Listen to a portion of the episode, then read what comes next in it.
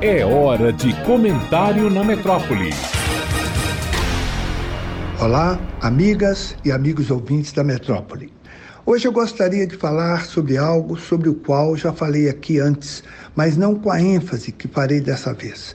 Trata-se dos nomes das ruas, vias e locais da cidade de Salvador, nossa Roma Negra e primeira capital do Brasil. A escolha desses nomes diz muito da cultura política da cidade, bem como de seu apreço pela sua história e também por sua gente.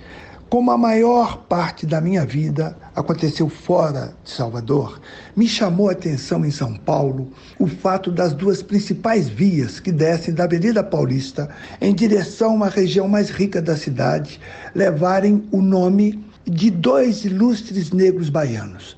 Primeiro a Rua Teodoro Sampaio, que corta todo o bairro de Pinheiros, e depois a sofisticada Avenida Rebouças. Teodoro Sampaio nasceu em Santo Amaro, engenheiro, geógrafo, historiador e também escritor. É uma figura impressionante. Participou de um sem número de trabalhos em todo o país.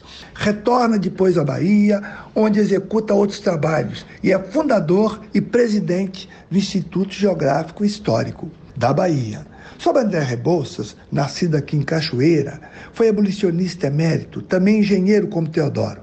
Este baiano preto é autor nada mais, nada menos da maior obra da engenharia férrea do Brasil, a Ferrovia Paranaguá-Curitiba.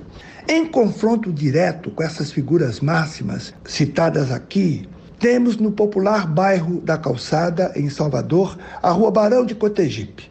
Cotegipe também era baiano, mas ferrenho inimigo de quem queria abolição forte defensor dos interesses escravistas, o que fez com que o Brasil fosse o último país a acabar com a escravidão no continente.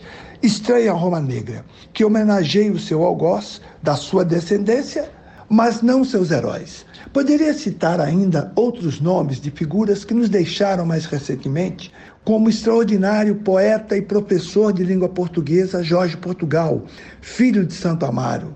Também James Sodré, professor do Instituto Federal, artista, historiador e defensor das religiões de matriz africana.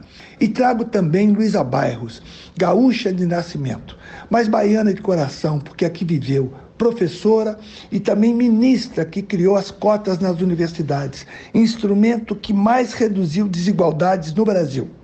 Há um sem número de figuras também não negras, como meu querido Edivaldo Boaventura, educador, entusiasta e criador da UNEB, uma universidade com 29 campi, que interioriza a inteligência por todo o Estado.